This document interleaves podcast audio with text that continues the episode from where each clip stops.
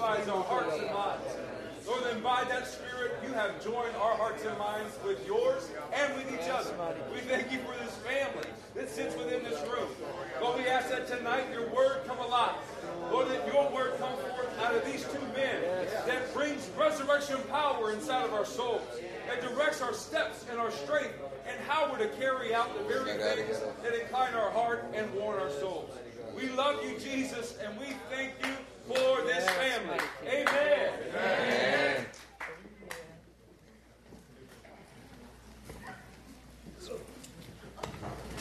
All right. I'll be right back. Amen. Well, who's ready to get in the Word in this house? Saints, we've been watching the gospel advance, advance in our homes, advance in our workplaces, advance in our body and in other bodies in the one association. The kingdom of God is prospering in this house. Listen, tonight's going to be a blast. We're going to have fun together in the second chapter of our part two in Chronicles. I want to remind you that we're speaking about a singular book, singular book that is carried on between a generation. Saints, this is the hope that we're all aiming for, that we might accomplish God's plan through the generations and it be one story. Listen, our title this evening is Send Me a Man. Somebody say, Send me a man. Send, send me a man. We're watching you, single ladies. God is going to send you a man. But that's not the only kind of man we're calling for this evening. Last week we covered chapter 1 Start well and finish better. We saw Solomon's throne and reign established and the first recorded time that God appeared to him, not just his father. Anyone still asking the Lord to purify your desires this week? Oh, yes. We still are too. We're asking God to make us like him and have a pure devotion. Now, I'll tell you, when you genuinely ask the Lord to do that, He's faithful to bring it about. And He often does it by refining your life. Hallelujah. Listen, tonight we're going to look and see how David's son builds upon the throne that was given to him. Are you excited to get into it? Yeah. So last week we learned how much can be packed into 17 verses. Tonight also is 17 verses. It's going to be really good, and we have some neat things for you. If we can get Justus Lentonius Maximus, the faithful reader of the scroll, to read our chapter for us, and we will, we will begin. Solomon gave orders to build a temple for the name of the Lord and a royal palace for himself. He conscripted, he conscripted 70,000 men as carriers and 80,000 as stonecutters in the hills and 36,000, 3,600 as foremen over them. Solomon sent this message to King Hiram, king, to Hiram, king of Tyre.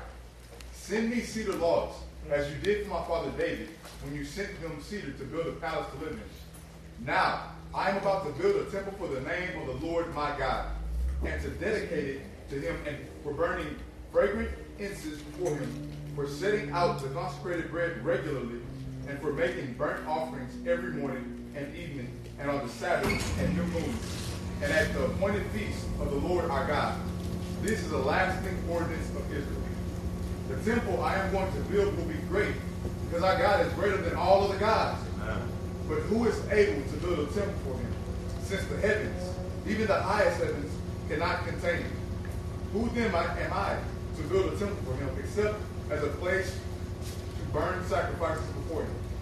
Send me therefore a man skilled to work in gold, silver, bronze, and iron, and purple, crimson, and blue yarn, and experienced in the art of engraving, to work in Judah and Jerusalem with my skilled craftsmen, whom my father David provided. Send me also cedar, pine, alder logs from Lebanon, for I know that your men are skilled in cutting timber there. My men will work with yours to provide me with plenty of lumber, because the temple I, I build must be large and magnificent.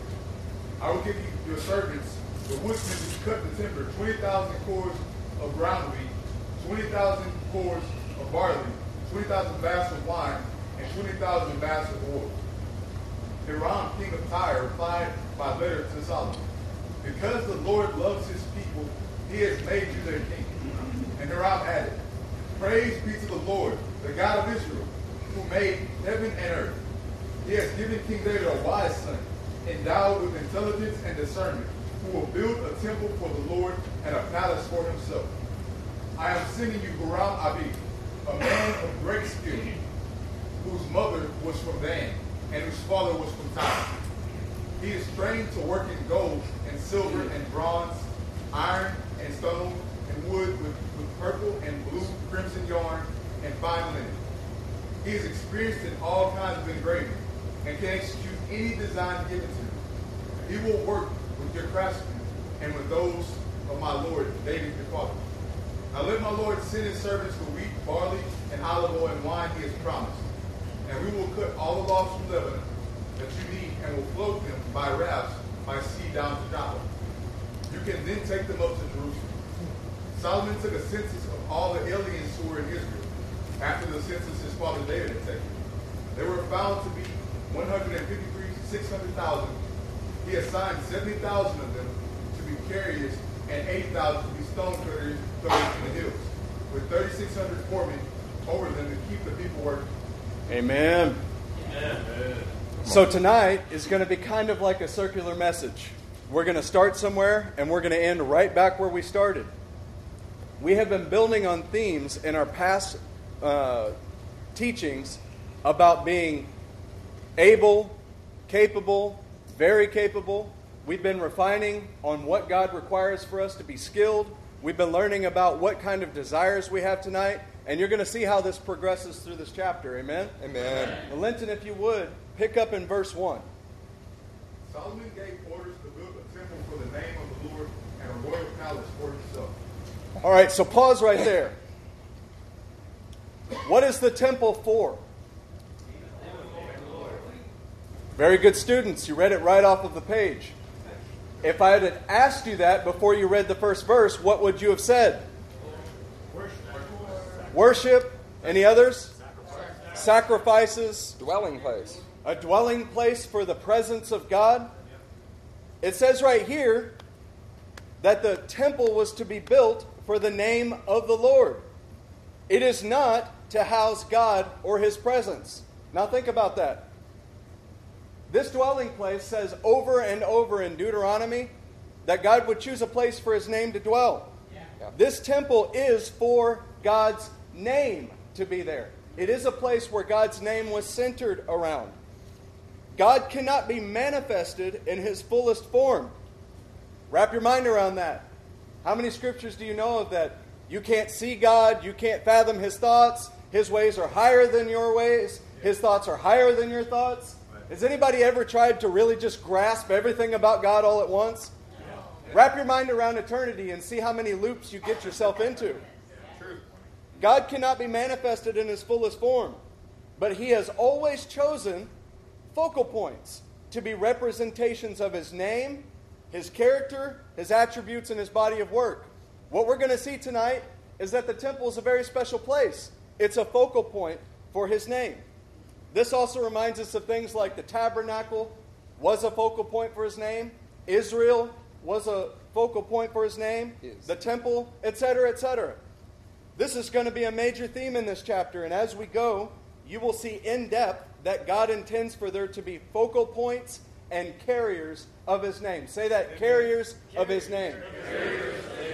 Linton, if you would, pick up in verse 2, and we're going to continue. He conscripted 70,000 men as carriers. Hey, oh, how many? 70,000. Okay, just checking. Interesting. And 80,000 as stone cutters in the hills. Mm. And 3,600 as foremen over them. Saints, so listen, Solomon conscripted a total of 153,600 men. Man. That's a big workforce. Yeah. I don't care what company you work for. That's a big workforce. Yeah. Listen, we had 70,000 that specifically operated as carriers. You guys remember we covered this back in First Chronicles where we had 70,000 that died in a plague? Yeah. And then there were others that were conscripted that joined that helped replace what had been cut off. Of all the men that Solomon conscripted, though, we want to focus in on something tonight that is a little bit different. It had 3,600 men who were foremen. Yeah.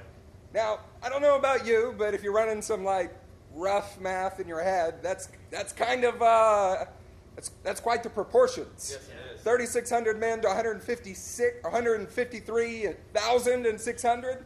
That's something about 2% of the men were foremen. Now, listen, if you've ever been on a job site, there's a certain kind of structure and hierarchy that is required. Typically, the foreman isn't your best friend, he's there for a reason. 2% of them were chosen to be foremen or leaders among them. Man, that's quite the important role to fill. If we only have 2% that are slots, we really need these guys to be good at their job, don't we? Well, it must have been difficult to be responsible for so many men while working on this particular project, the temple of the living God. We need to understand why they needed these men. They're here for a reason. They were set apart, they were chosen. We're going to hand out just a few scriptures, and then Justin will pick up with them. All right, who wants to read? Let's get Paul Rosales, 1 Peter 5, 8 through 11. And uh, where's Rick? Let's get Rick Lawhun to read Proverbs 25, verse 28. And let's get Elder Charlie to read Jeremiah 51, verse 12.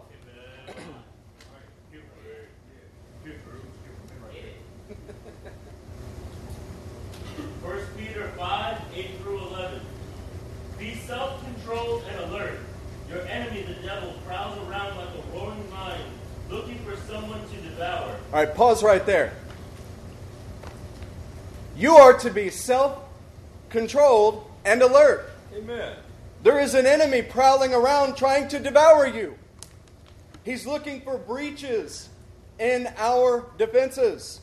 He's looking to stop the work. He's looking to stop the building project. Anybody ever ever managed construction? Anybody ever managed anything? You could walk through your job site, walk through the workplace, and see that the enemy has been there before you and he stopped the people from working. The devil loves to, to roam around and look for areas that he can get people to stop the work project. He looks to stop the work through things like distractions. He will put little distractions there in front of workers, employees, so that they stop working and they're not productive. He likes to use things like offenses to get the workers to stop working. Yep. You know, like, man, I just can't work with that guy. You know, he thinks he knows everything. I just can't work with him.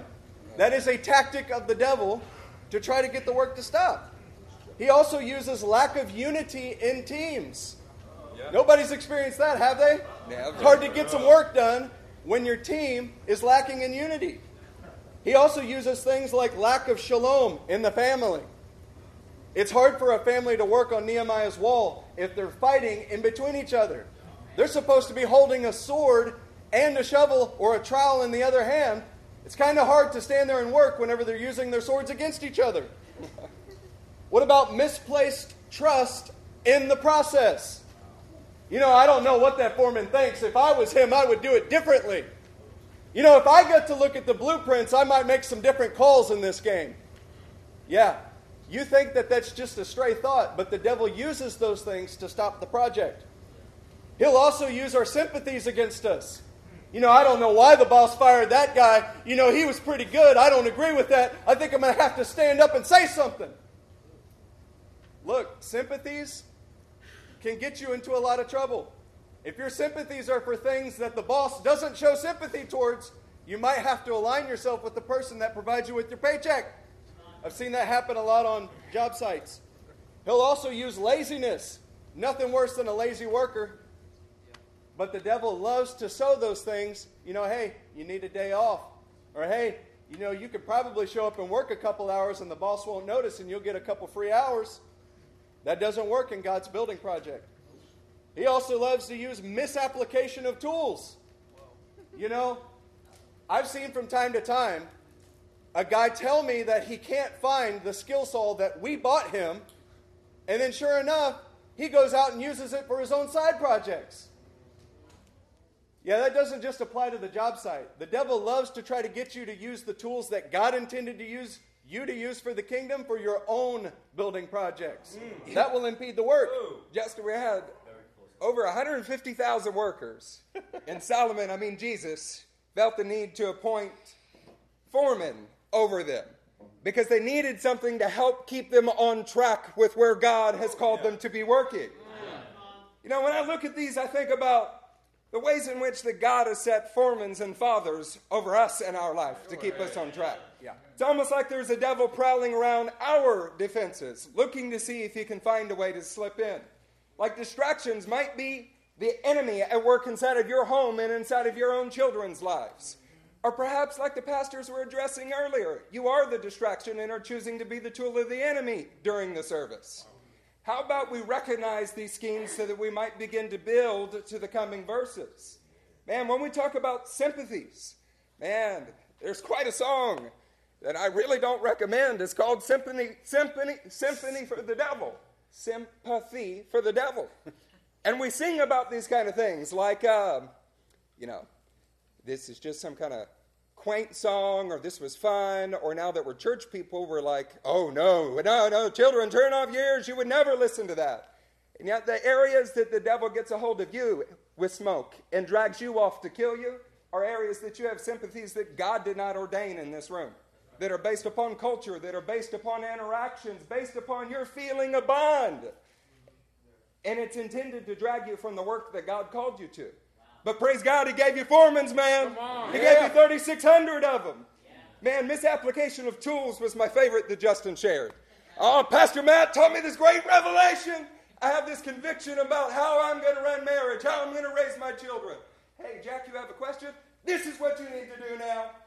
And a misapplication of tools when you heard somebody else say it or saw someone else use it and you have no idea what you're talking about while you do it, it harms lives.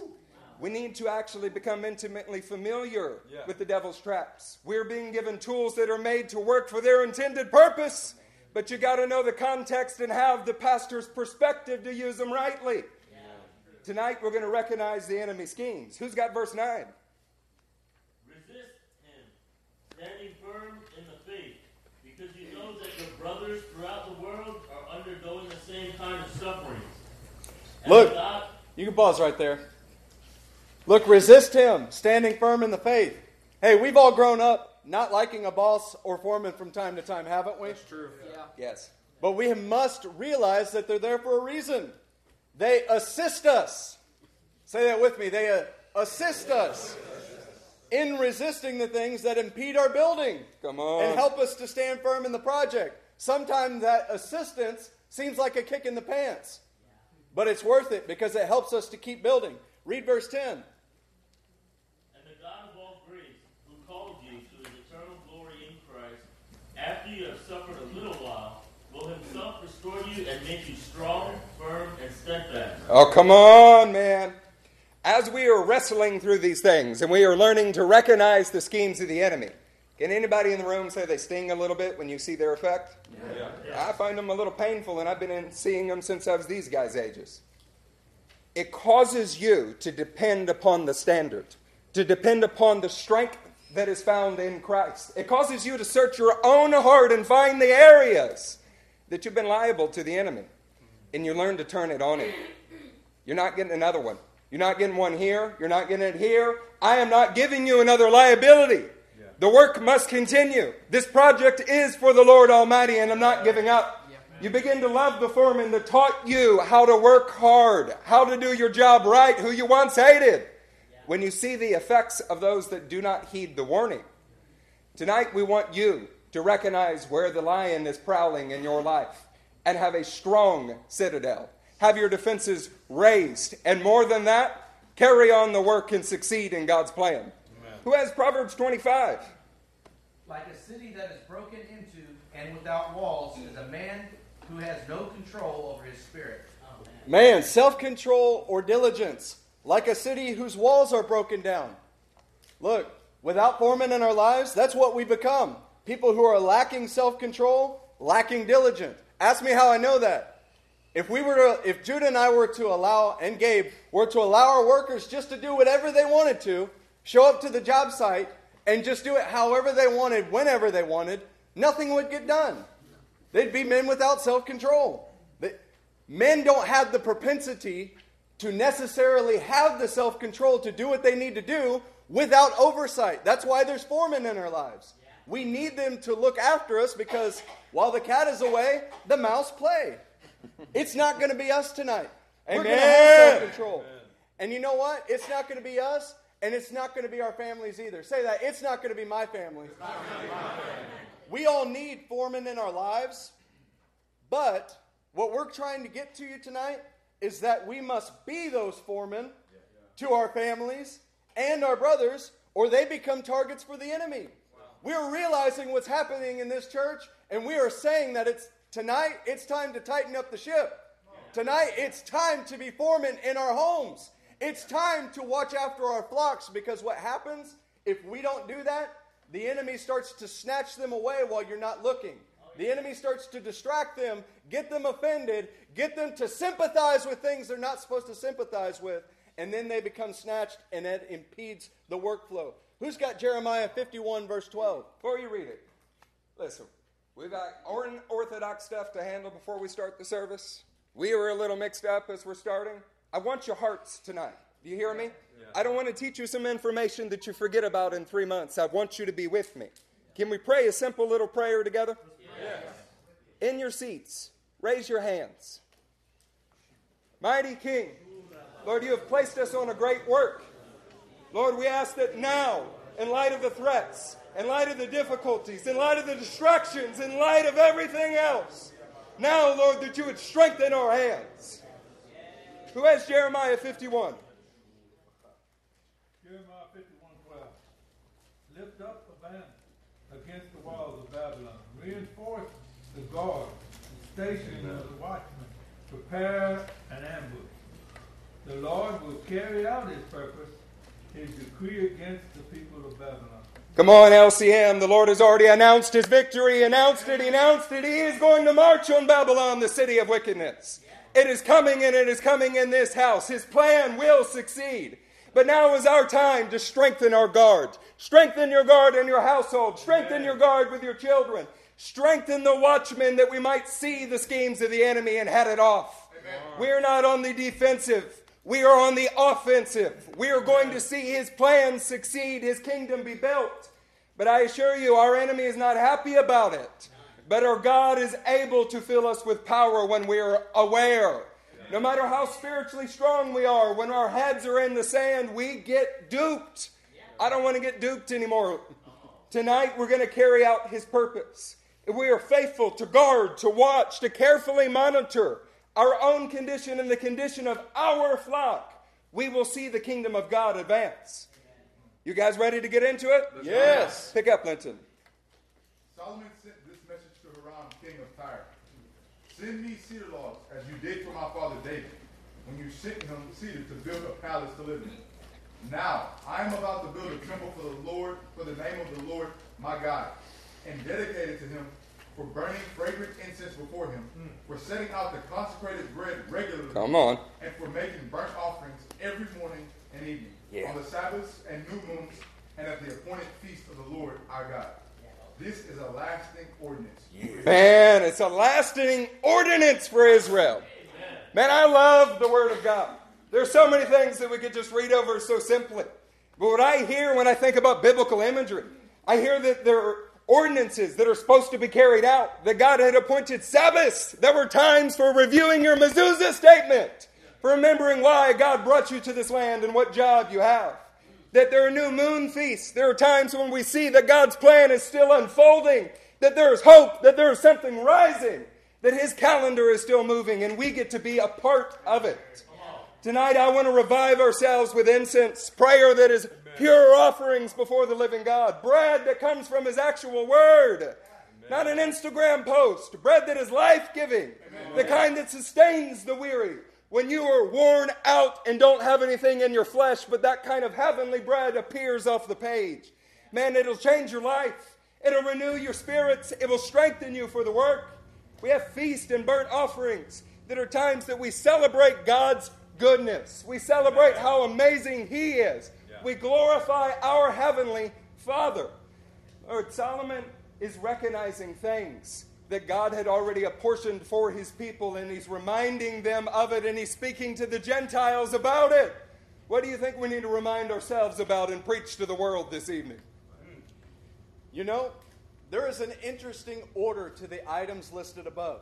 Did anybody catch that? There are some things listed in order, and it's pretty fascinating that order it puts it in. I want to show this to you on a slide. What's listed is that fragrant, off, fragrant incense would be burnt daily, that there would be consecrated bread daily. Then it mentions the morning and evening burnt offerings. Did you catch that? Yeah. yeah. Then it mentions the Sabbath offerings that are to be burnt offerings. Then it mentions the monthly sacrifices or the new moon festivals, which is Rosh Chodesh.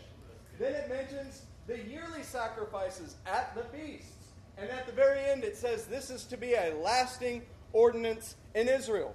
That's pretty interesting when you take the order of the layout of the temple. Come on.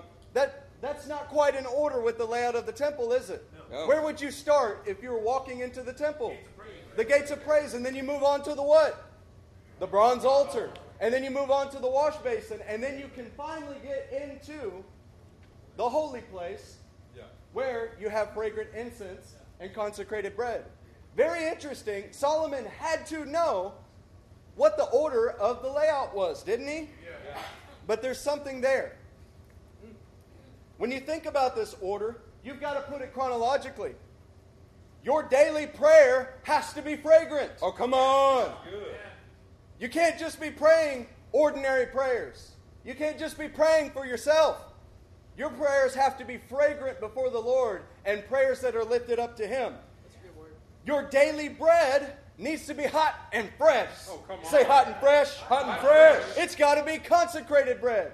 It's got to be bread that's worth giving to other people. That leads to your daily sacrifices, your morning and evening repentance that occurs out of your prayer and your study of the Word. Amen. Which leads to your weekly Sabbath rest. Your weekly Sabbath rest should not compete with other worldly pursuits. Then that leads to your monthly refocus on your family banner. Man, that's vital, isn't it? Man, that is so vital you can't function without it. And then that leads to your yearly assessment in what the Lord has spoken to you and the body God has put you in. Amen. Do you see how those things are chronologically ordered there? When your daily prayer is fragrant, when your daily bread is consecrated, you daily repent. You check the status of your homes weekly. You revisit your mezuzah monthly, and you yearly gauge your progress to what the Lord is speaking to the body and what He has spoken to you for the year and the years to come. Amen. Now, notice that Solomon said these things would be a lasting ordinance. This is my favorite part. Solomon said that these things would be a lasting ordinance. What does that mean? Does that mean it ends in a week? No. Does that mean it ends in a year? No. No, it lasts forever. Well, that's an interesting concept. I believe this is because Ezekiel speaks of these things occurring in the third temple. The exact things that are listed that Solomon writes is what Ezekiel says will happen forever in the third temple. But we're not preaching on Ezekiel tonight. Practically speaking, we are the temple. Oh, yeah. come on. Come on, say that with me. I am the temple. I am the temple. And this should be a lasting ordinance in us. This ordinance should be happening in us forever, for eternity, because we are being built and will be built into a temple where His Spirit dwells forever. Look, if you do these things, if you do them daily, and you build that into your yearly sacrifices, and this is a lasting ordinance for you, the Spirit of God has promised to dwell in you forever. The Spirit now is a deposit guaranteeing is what to come. You know, I think Pastor Matthew and Pastor Wade may have given us something so crazy similar to this. It's almost like they knew something should be a lasting and yet daily ordinance for I us. think they did. Daily word from His presence, daily led by His Spirit, daily development of your dependents and disciples, daily agreement between the Word and the Spirit, daily offering right sacrifices, daily interceding for the salvation of others, and daily repentance. Saints, you know how these foremen got these tools? It's because they were interacting with the tabernacle and they knew what you needed. There's one more I want to pull up that we just talked about yesterday. Seven core principles that came from your pastors. You saw in yesterday's sermon how this outline shows you the plan of God. It lined up with the feast, it lines up with God's order for his people. Yeah. Saints, this is our function. This is our lasting ordinance that should show up like daily incense rising, but also be something that is eternal for the future. Can somebody in this house say that God has been good to us? Yes. Good. His revelation is permeating our way of life, and we are learning to replicate it, to follow them in it, and become like it. We have to build these things now because we will do it forever as and in the temple of God. Yeah. As the temple of God and into the temple of God. Hey, what's verse 5? The temple I am going to build will be great, because our God is greater than all other gods. Man, I don't know about you, but I just love that verse. Read it one more time, brother. Just one more. The temple I am going to build will be great, because our God is greater than all other gods. Yeah, it is. I love the fact that Solomon is saying that because our temple is greater than all the other temples on the earth, it shows that our God is greater. Look, the temple that Solomon is soon to build, historically, you can read about it. Secular authors comment on it as long as the day is. The, the temple that Solomon will soon build will be the most magnificent work of architecture, design, and grandeur that the entire world has ever seen. Yeah. There was nothing like this in antiquity up till this moment. Just look at the sheer amounts of gold being used. Remember, we talked about that it was something like hundreds of tons of gold. Almost the entire structure was covered in gold. And all of that is to show the world that our God has dominance over all the other gods. There had been other temples and towers built. Think about the Tower of Babel. Think about uh, all of the, the crazy things that the Babylonians built. But nothing like this had ever been seen in the ancient world. true. Think about the Empire State Building. When the Empire State Building was built, there had been no building on the planet that was as tall, as ornate, and that unique. And that has nothing on this. That literally does not compare to the temple that Solomon is about to build. And all of this was to show God's supremacy over the other lesser gods. You heard Justin speaking about all the gold that was used, right? Yeah. They paneled the inside of to the walls with it. I mean, it's crazy the things that were done. You remember most of those materials used in its construction were obtained through conquest at the hand of David and his God, Yahweh Sabaoth. It shows his supremacy both in its quality and in the means by which the materials were derived. His temple is adorned literally with the spoils of his wars. When we say great temple, yes, it was exceedingly magnificent, but it was also built with the blood of Archon. It was built with the blood-stained hands of David's sword, and Solomon is now assembling the pieces. His temple was placed permanently as a testimony to his name, his character, his body of work, his representation, and his supremacy over all other gods. This is also what we do when we have His name inside of us. That is, us as the temple collectively. As we display the name at work in us, we display the supremacy of our God anywhere that we go, everywhere that He sends us. Would you like to hear just a little bit about that subject? Somebody turn to Acts 19, pick up in 26 and 27. Somebody else get Revelation 21, 4. Joe, you get Revelation 21. Acts 19, 26, and 27. Yeah, Acts 19, 26, and 27. And you see and hear how this fellow Paul has convinced and led astray large numbers of people here in Ephesus, and in practically the whole province of Asia. He says that man made gods and no gods at all. Mm. There is danger, not only that our trade will lose its good, good name, mm. but also that the temple of the great goddess Artemis, Artemis will be desecrated. Wow. di- di- discredited, excuse me, and the goddess herself, who is worshipped throughout the province of Asia and the world, will be robbed of her divine majesty. Now put this together. Paul was a man who was a temple for God's name. And he was being built into the temple as he went. So we have the temple, and Solomon says, Look, this is a temple for God's name. That temple didn't move very far, did it? No, it stayed in one place on a mountain in Jerusalem. Here you have Paul, that is a temple for God's name. Yeah. And he's being built into the temple, and he's not stationary, he's mobile, he's on the move. God's temple now is on the move. When Paul showed up, he displayed God's name and supremacy through his actions. He is God's temple. His temple is showing up in other places, and through his actions, he is displaying God's name inside of them, and God's supremacy over the other temples.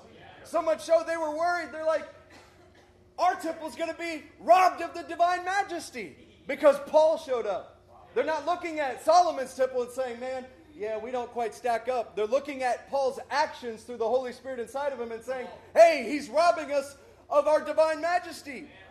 This like was a great spoils. threat to other temples and other gods. Think about everywhere Paul went. He was a great threat to other gods and other temples. right. I mean, he goes into the Ephesian arena, man, and they're shouting, Great is Artemis, God of the Ephesians. And Paul's about to go in there and show them the real name of God. The greatest expression to the supremacy of God's name was Paul acting as a carrier of God's name. Hmm. When Paul is acting as a temple that is housing the name of God, when the name of God is showing up in his actions, when the character of God is showing up in his actions, when the attributes of God is showing up in his actions, that is the greatest expression to the supremacy of God's name. When God's people are unified in displaying God's supremacy, they become the temple. So if Paul, just one man, was a great threat to that temple, guess how much of a threat we are collectively when we are displaying the attributes, character, and the body of work of our God. Man, we are dangerous to the enemy when we do that. Now, didn't the Apostle Paul say that he made much of his ministry among the Gentiles? His hope was that he would raise some Jews to jealousy through his efforts. He was a man who carried the name and saw Gentiles carry a name that they did not know before, even filled with mm. the Holy Spirit. It's almost like something is being hinted at in this passage that to see the kingdom of God built, Solomon had to raise up 70 carriers. 70 Yeah. carriers to be able to reach the nations. Just curious. Hey, who has Revelation 21? Revelation 21 4. He will wipe every tear from their eyes. There will be no more death or mourning or crying or pain. 1 through 4, brother. 1 through 4. Then I saw a new heaven and a new earth. For the first heaven and the first earth had passed away, and there was no longer any sea. You can pause there, brother.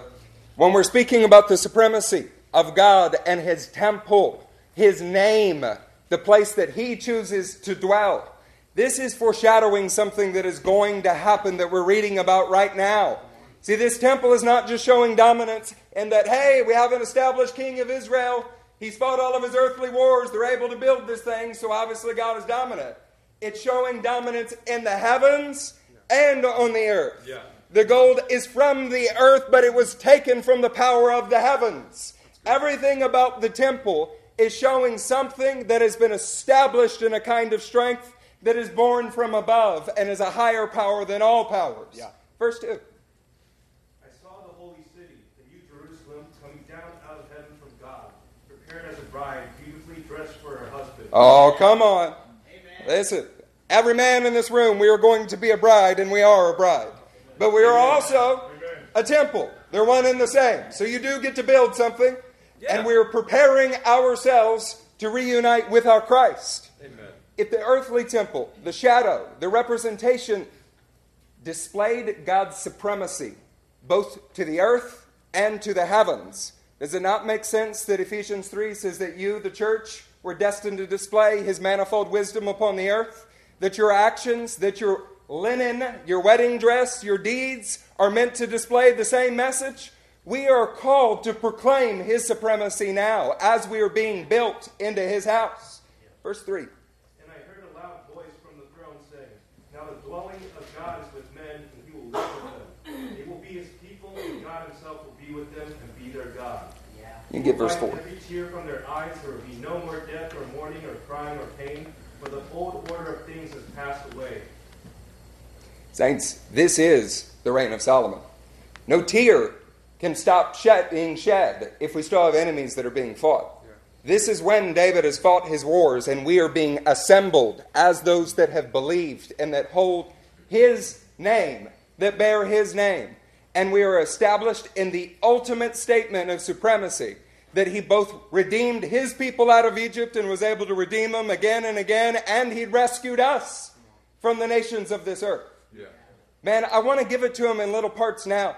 He called this body to be a representation of the temple of God and his supremacy upon the earth. Saints, you have a higher calling than we realize. We hear these things preached about, but all too often we feel low down and earthly. You don't know who you are on a Monday morning after hearing this amazing sermon on Sunday. Saints, we need to recognize that we are here not just to be eaten, but to build something, and that we do not have to be liable to the lions. It is our time to show God's supremacy. There is no earthly building that can do that for us. Lance, will you get verse 6 for us? But who is able to build a temple for him, since the heavens, even the highest heavens, cannot contain him? Who then am I to build a temple for him, except as a place to burn sacrifices before him? Okay, so this is going to get really good. But you got to start connecting some things, and I know some of you are, but I want to help you just a little bit. When we get to the end of Revelation, we are seeing an ultimate expression of God's supremacy over the heaven and the earth at the same time. His temple is coming down to the earth, but what's also coming with it? His bride.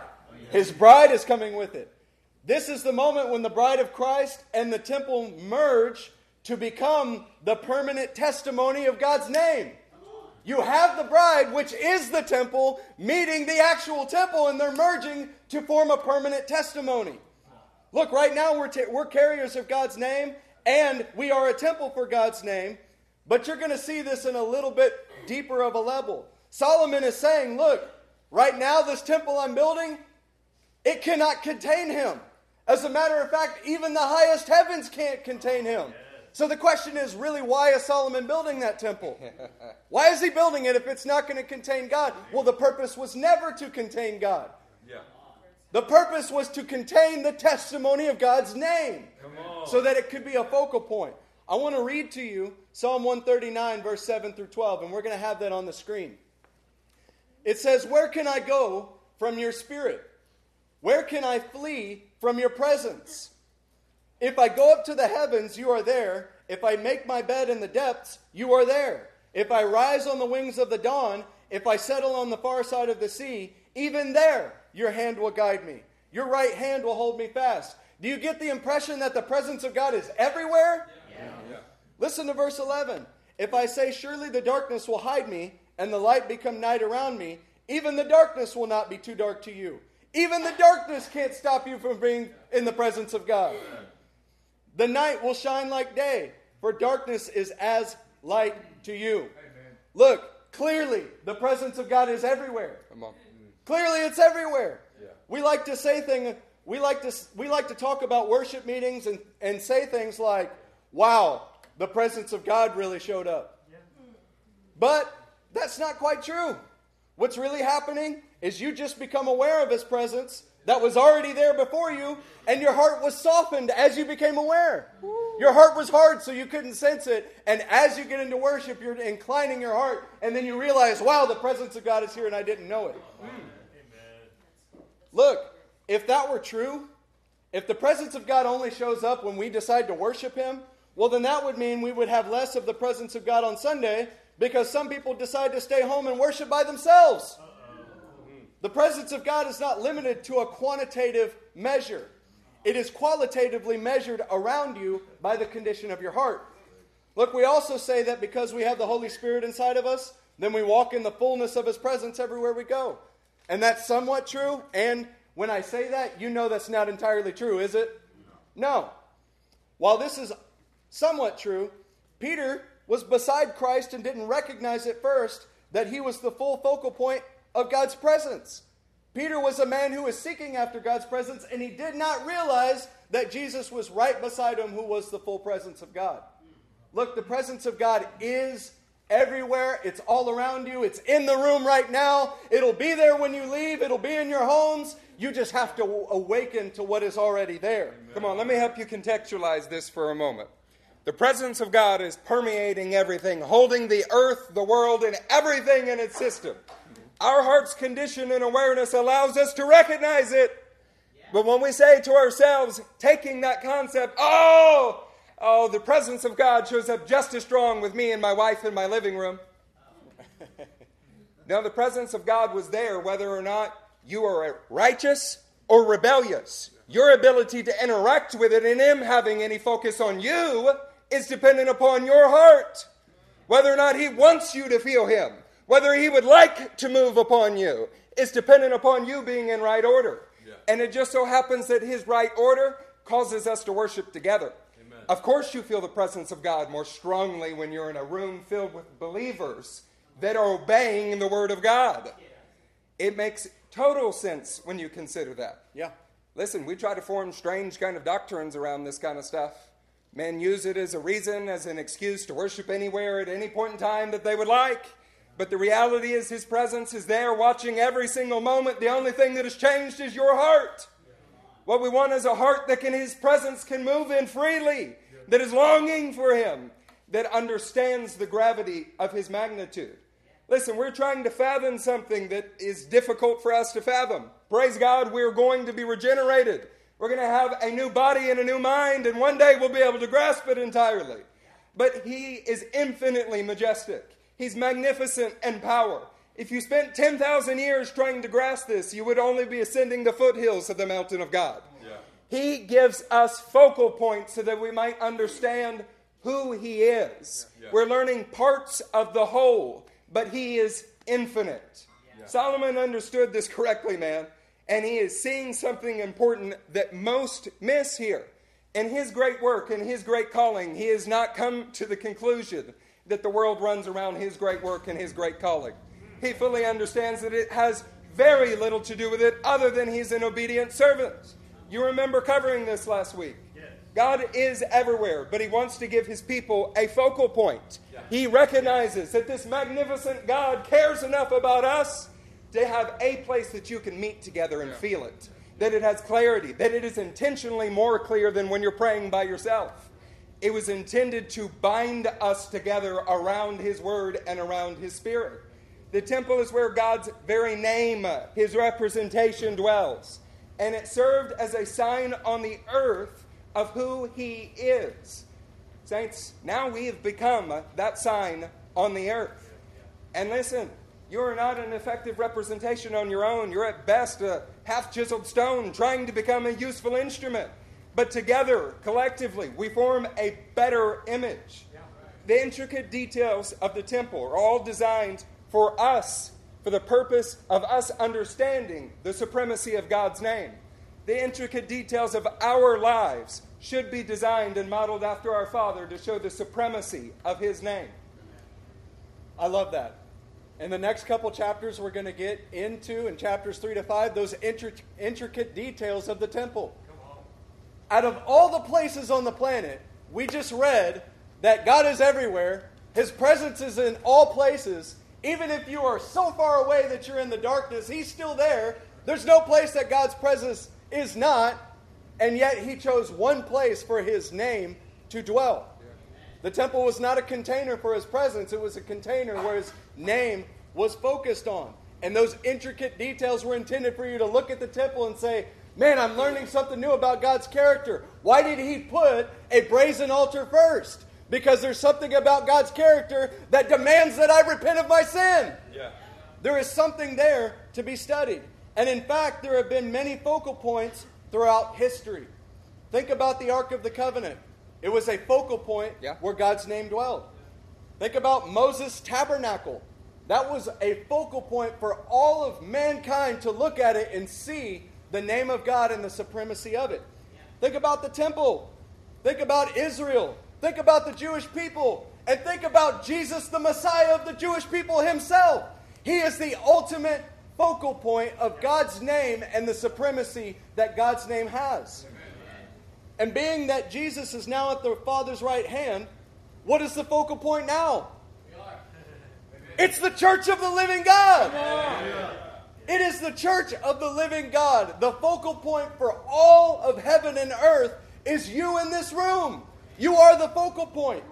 The family of believers made up of Jew and Gentile collectively paint a picture of God's name and supremacy as we grow and act out his will on earth. Think about how many scriptures that say that. You are the church is the pillar of truth. The church is the manifold wisdom of God being displayed in the heavens and on the earth of God's plan. You are the focal point collectively. Now, I'm not just talking about one person being the focal point, I'm saying the body as a whole is the focal point now on the earth for everyone to see and say, wow, God's name dwells with them, and I could see that they're supreme because of God's Spirit and name dwelling in them. There is no place.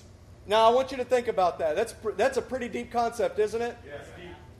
Think about this for a second. There is no place on earth that you can stand and see all the oceans at once. Hmm. It's impossible. Where are you going to do that from? Fiji? Well, you're missing the Atlantic? You can gather samples of all the ocean's waters and you can put them in an aquarium and you can kind of get a representation of the Earth's oceans. But it's not the full picture, is it? No. No, it's a representation. We are that represent- representation of God to the world. Yeah. Look, they can't see God in His fullness. No one can look at God and say, wow, I see everything that He is. But you know what they see? They see Elder Charlie standing firm in his faith while he is working in the body. They see Spencer standing firm even though everything is against him and he is working Come out his will because his name is supreme. They can't see the full, the full attributes of God, but they can look at you, church, and they can see that you are a focal point. The image is more complete the more of us there are. Man, that's beautiful, isn't it? The more disciples that we raise up, the more disciples that we train to carry God's name, the bigger the picture gets and the better that the world can see it. We must work to build the body up, don't we, church? Yes. We must work to build the body up. That is how the world will see the supremacy of his name. Do you want to show the world the supremacy of his name? Yes. Then we're going to have to be discipled. We're going to have to carry his name. Hey, what's verse 7, Linton? Send me therefore a man skilled to work in gold and silver, bronze and iron, and in purple, crimson, and blue yarn, and experienced in the art of engraving, to work in Judah and Jerusalem, with my skilled craftsmen, whom my father David provided. Man, send me, therefore, a man. Not just a man, but a skilled man. Yeah. A man who knows what he is doing, who understands his call, who understands his function, who understands his purpose. And we want to say that the call from the Davidic son tonight is send me a man. I believe that the Lord is breathing that in the room. That some of you have the opportunity to rise in a way that you never have. That He's calling out to you send me a man who's willing to fulfill his calling and his purpose. When God gave Moses the plans for the tabernacle, He told him something very similar. He sent him someone. I'm going to read to you Exodus 31, 1 through 3, and Justin's going to tell you about it. Then the Lord said to Moses, See, I have chosen Bezaleel, son of Uriah, the son of Hur of the tribe of Judah, and I filled him with the Spirit of God, with skill, ability, and knowledge in all kinds of crafts. Look, Solomon is building a temple that is going to be a focal point for God's name. And the very first thing he says to the king of Tyre, by which is who? A Jew? No. Nope, he's a Gentile. The very first thing that he says is, Send me a man. Send me a man who will help build this focal point for God's name. This goes back to the tabernacle. Whenever the tabernacle was to be built, God told Moses, I have chosen a man and I'm sending him to you. When God needs something to be built, you know what he does? He chooses a man and then he sends them. Yeah. He chooses a man and then that man is sent to build. It's safe to say here at LCM that if you are sent anywhere, you're sent to build. Amen. You're not sent to do anything else other than build. Hey, why were you sent to LCM? Build. Come on, somebody say it again. Build. Hey, what do you learn at LCM? How to build better. If you are sent in the future, what are you sent for? To build. Come on, the cry of God is calling tonight, and He's saying, Send me a man. Amen. Because He wants somebody to help build His temple on the earth. You are not sent to this place to sit and soak. You're not sent in this place to listen to the building plans and decide which ones you don't like. You are sent here to build and nothing else. If you are sent, you're sent to build. God's calling out all over the earth send me a man who's willing to build. There's not many men who are willing to build. There's many armchair quarterbacks, but God is requiring men who are ready to get their hands to the work. Now listen, Solomon didn't just ask for any random guy off of the street. He asked for a specific kind of man. Man who's skilled in the work. Saints, we have to understand our work and our calling. But more than that, he wanted one who could work with his craftsmen. Did you catch that? He doesn't want him working off on his own. He's not a lone wolf. He's not a hired gun. He asked for a skilled man who could work alongside his Israeli craftsmen. It's almost like the king of Israel, the king of the world, is building something here. And that he needs Jews and Gentiles who are willing to work, who are skilled and understand their job. The man was skilled, and he was a Gentile. He was one who would be able to work with Israeli craftsmen. Might even see a remez that he's somehow related to him in a mystery. He did not revise the building plans. He takes what is given to him from Solomon and he goes to work with it. Saints, we cannot revise the plan of God to our liking. And we do not get to revise the plans that God sent you here to build. Listen, follow the plans, follow the foreman. You were called to a holy work site. It's time that we succeed in every area and grow to our fullest potential. Amen. And in verse 13, it's going to go on to say that he was a man of great skill. They continue to describe it's almost like the man's developing as he's being discipled. He's growing in his capacity for the task. Listen, he had to be a skilled man because the work was holy. Do you have holy work to do? Yeah. Listen, he was not a track touting fool. He was not someone who had a habit of sitting and soaking. He was a man with calluses on his hands who understands how to get up and do something every day till he succeeds. To not quit, to not lose faith in the design, but to fight for it. Saints, I want to be like this man. There are a lot of great figures in this story, but all you know about this guy is that he was faithful to his work and he was good at his family function. Yeah. That's enough for me. Can you hear that call? Listen, this is not some kind of emotional ploy. We're your family. We feel it in the same way that you do when your hearts are soft. God is calling for us to be that man tonight. Amen. For a lot of reasons, if we're just looking at this in a historical sense, you would talk all night about Tyre. You talk all night about Solomon. You talk all night about the gold. But I can hear the voice of God saying, I need a skilled man. I need one who is willing to work alongside his brothers. Come on, send me a man. Brother Israelites or brother Gentiles. See, we cannot accomplish this work if we're not willing to work with our foremen and the brothers on our left and right.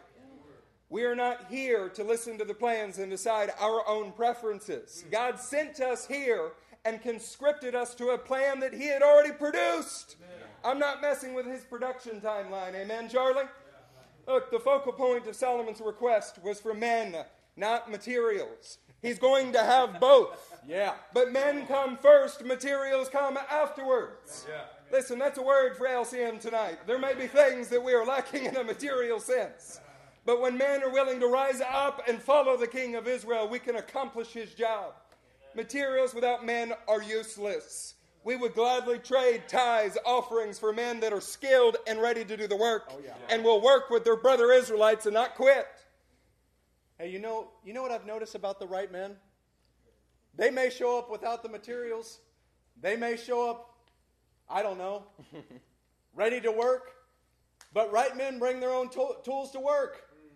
Men without Man, materials are useless, but the right men bring the materials with them. You find they really bring their tools man, to work. Really good man. He might even go buy the materials that were needed and trust that you'll work it out later.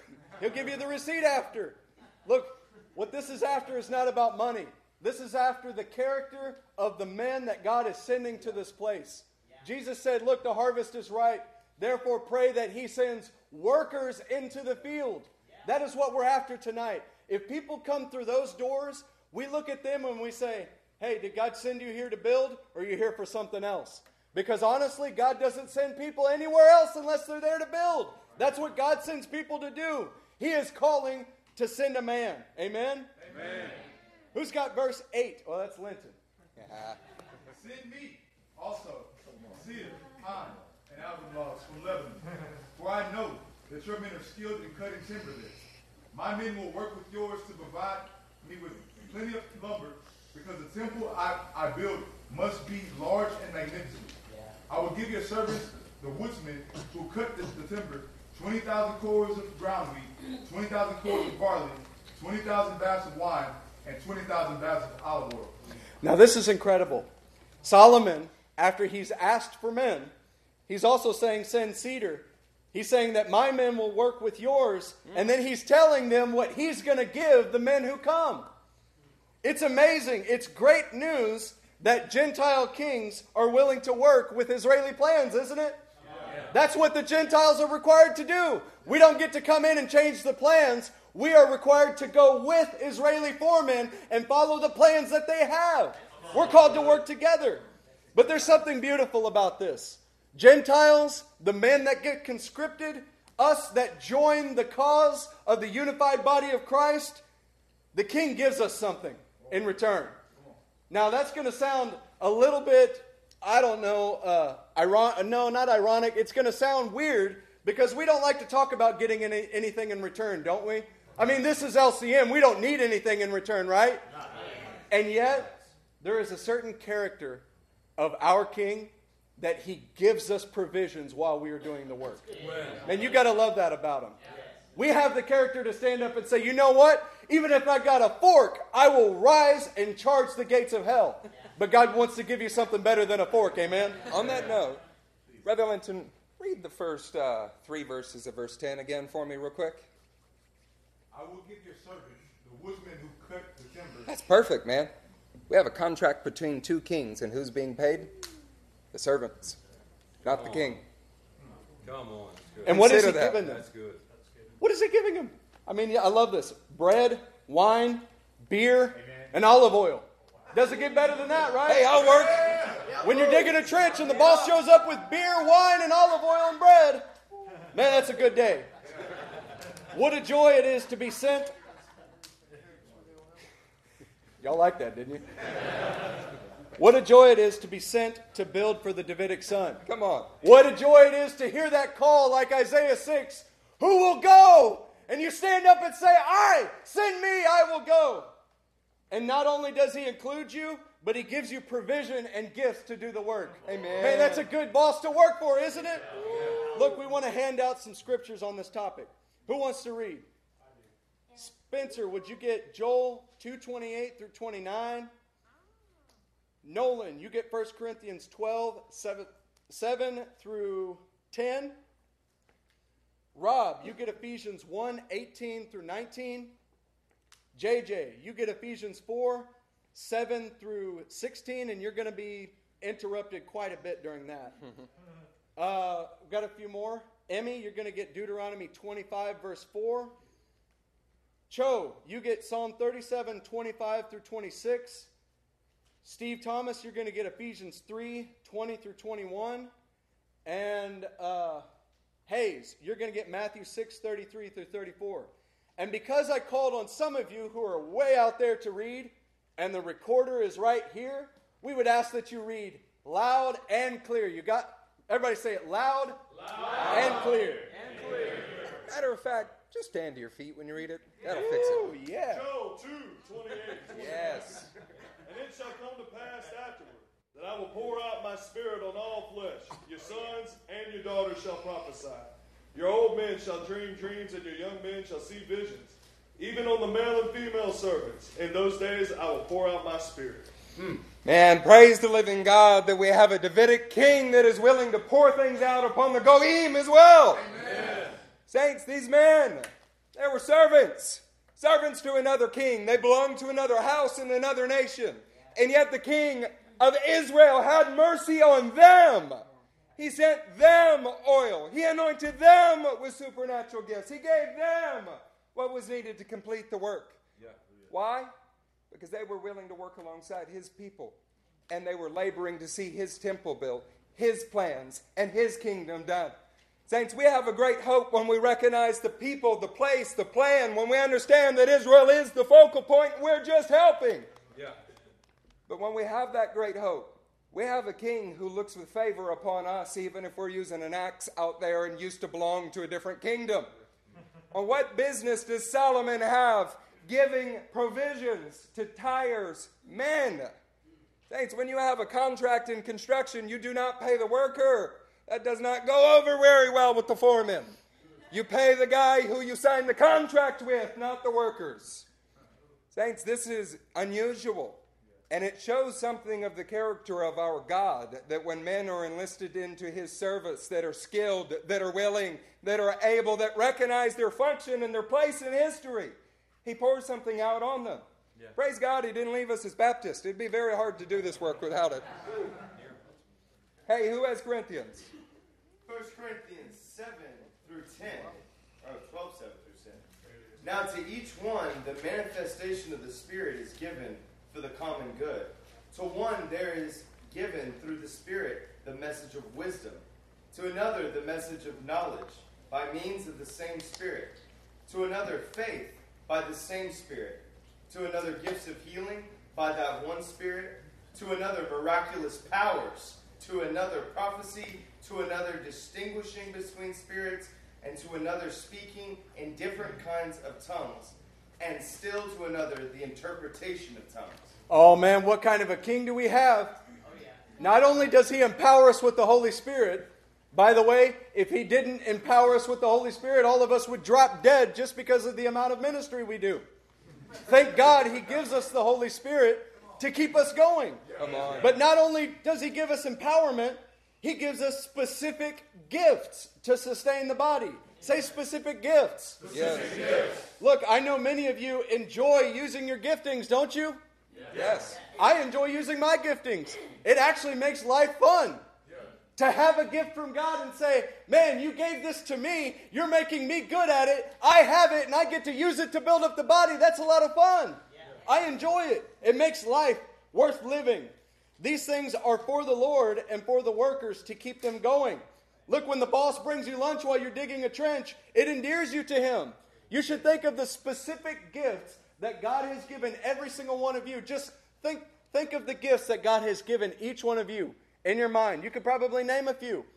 Those are given for you, and it should endear your heart to the king. He's given you that so that you can minister. He hasn't left you without tools in your hands. He's given you those things. Who's got Ephesians 1 18 through 19? I do.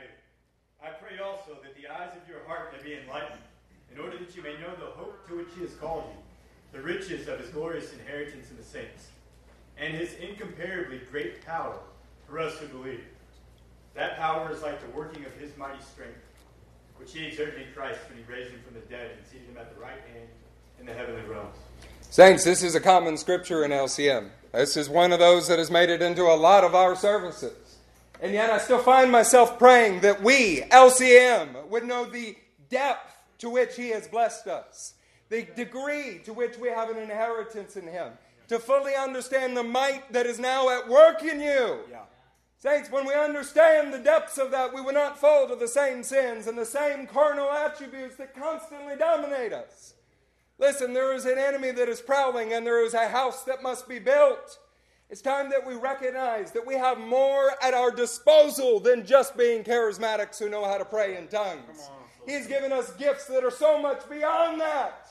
Your ability to prophesy and the things that He has given you are just barely getting started. Man, the God of all creation, who cannot be contained in the most magnificent temple that has ever existed on the face of the earth, dwells in you. And yet we settle for praying in tongues. Saints, I love praying in tongues. I'd argue that I pray in tongues than, more often than many of you. But are we really saying that that's the depth of all that He has given you in this house? No. No. Saints, we are going to grow in our awareness. We're going to grow in our power. We're going to grow in our confidence and courage before the Almighty God. And we're going to stop letting trifle little things hang us up. Or we're called to a great work. And our King has provided everything that we need to succeed in it. Somebody say, He's provided. He's provided for me, for me, for us, for us, for His house. For his house. Who's got Ephesians 4 7? But to each one of us, grace has been given as Christ apportioned it. But to each one of us, what's been given? Grace. Grace. What is grace? It's Power. the ability to say no to sin. You have the ability to say no to sin because God gave you that gift. That's amazing, isn't it? Keep going, JJ. This is why it says, when he ascended on high, he laid captives in his train and gave gifts to men. Now I want to pause right there. This is a, a quote from Psalm 68, verse 13. I want to read this to you. It says, When you ascended on high, you led captives in your train. You received gifts from men, even from the rebellious, that you, O Lord God, might dwell there. Now, this is a quote from Psalm 68, planted right in Ephesians 4. You guys know where Ephesians 4 is going. It's, it's going to start talking about the fivefold ministry. But you want to know the context to Psalm 68? Yeah. It presents the Lord as taking plunder from the gods of this earth, material plunder, and men. Taking men from the clutches of the evil archons of the earth, and when he descends after the battle, before he does, he gives gifts to men. Can you imagine what those men, can you imagine what those gifts are? The men that he stole from the enemy's camp. Keep going in verse 9, and you're going to see this. What does he ascended mean, except that he also descended to the lower earthly regions? He who descended in this very is the very one who ascended higher than all the heavens in order to fill the whole universe. It was he who gave some to be apostles, some to be prophets, some to be evangelists, and some to be pastors and teachers, to prepare God's people for works of service, so that the body of Christ may be built up, until we all reach unity in the faith and in the knowledge of the Son of God, and become mature, attaining to the whole measure of the fullness of Christ. So if we pause right there, many of us understand Ephesians 4. God gives us apostles, prophets, evangelists, pastors, and teachers to prepare us. Those men should be viewed as a gift, right? Yes. If we take that into account with Psalm 68 in context, what he's saying there is that God stole these men from the enemy's camp, cleaned them up, and then gave them to the body. These men are gifts to the body that God cleaned up for your sake. Keep on in verse 14. Then we will no longer be infants, tossed back and forth by the waves, and blown here and there by every wind of teaching, and by the cunning and craftiness of men and their deceitful Hey, when will you no longer be infants? When you realize that these men were given to you as a gift. That's when you will no longer be infants, tossed back and forth. Keep going in 15. Instead, speaking the truth in love, we will in all things grow up into Him who is the head, that is Christ. From Him, the whole body, joined and held together by every supporting ligament, grows and builds, builds itself up in love as each part does its work. As each part does its work. Ooh, sounds like we Look, we are building and being built up because of the gifts God's given us. God gives us the Holy Spirit. Everybody say amen. amen. You're not Baptists tonight. Praise God. Hallelujah. He also gives us He also gives us giftings of the Spirit. And he also snatches men from the clutches of rebellious archons and gives them to the body so that they can learn to build. Man, you ought to say hallelujah for that. Our fathers, elders, and their wives are gifts from on high to train us to be like them. They are gifts to us. If you received a million dollars from a sweepstakes, you would still not have as good of a gift as a pastor born of heaven who is dedicated to training you. Man, if you got a phone call and said you won a million dollars and it wasn't a scam, you might jump up and be excited. But you've got more than that every Wednesday and Sunday and the nights in between when you show up at houses of fellowship. You have a gift from heaven given to you. Look, most Christians in India, most Christians in India, China, and Africa Yeah. will walk 20 miles to find someone who can teach them how to build. It's the truth. They're desperate. Yeah. They got saved out in the bush somewhere and they want someone to show them how to build. What do we value most at LCM? That the teaching is good? Man, I really like the teaching. They center around the word. That the fellowship is lively? Man, I've never seen people that love each other more than these this group. Or do you like that the worship is energetic? I want to tell you those are all good things, but that doesn't compare to the value that God has given you in the men in this room. These men are gifts to you. You may value the fact that God sent you to build where there are men and women who can teach you. Look, all of us are called to build, and God has sent you here to what? Build. Come on, send me a man who can build. And that is why you're here to learn how to build. All right. So we're beginning to wrap our minds around the glorious, glorious inheritance that Christ has in us and we have in him. It's not just you speaking in tongues, it's the task that you've been placed on. Now, listen, nobody likes a foreman's job. nobody likes it when he does his job. They would all prefer that they did his, he did his job differently. Everybody wants to hear his correction a little differently. But he wouldn't be a foreman if he did what you wanted. His job's to do what the king wants. That's, that's why he's there. That's, that's a good word. Saints, you may have gotten under control where you understand it's oil upon my head and you're responding to it. But I want to tell you, you don't really love God's inheritance until you start to be a good foreman to your own family. Come on. You need to learn to not just accept what your workers are telling you, or what your spouse, who you dearly love, is telling you, or what your children are telling you. It's your job to make sure it's built according to the pattern. We are called to safeguard the work in this house. It is our job to replicate, to come follow what these men have done. Yes. Listen, if you really value it, then replicate it. Demonstrate it, not just in words. It's time that we rise to be the leaders that we're called to be. Yes. And listen, Christ has blessed us both spiritually and physically, just like the King of Israel has. Come on, say spiritually, spiritually. and physically. And physically. One more time. Spiritually, spiritually, and, and Saints, when you have COVID, when your nose is running, you're blessed spiritually and physically in this house. Yes. I don't want to hear otherwise out of your mouth because it is not true according to the Word of God. Listen, He has blessed us richly.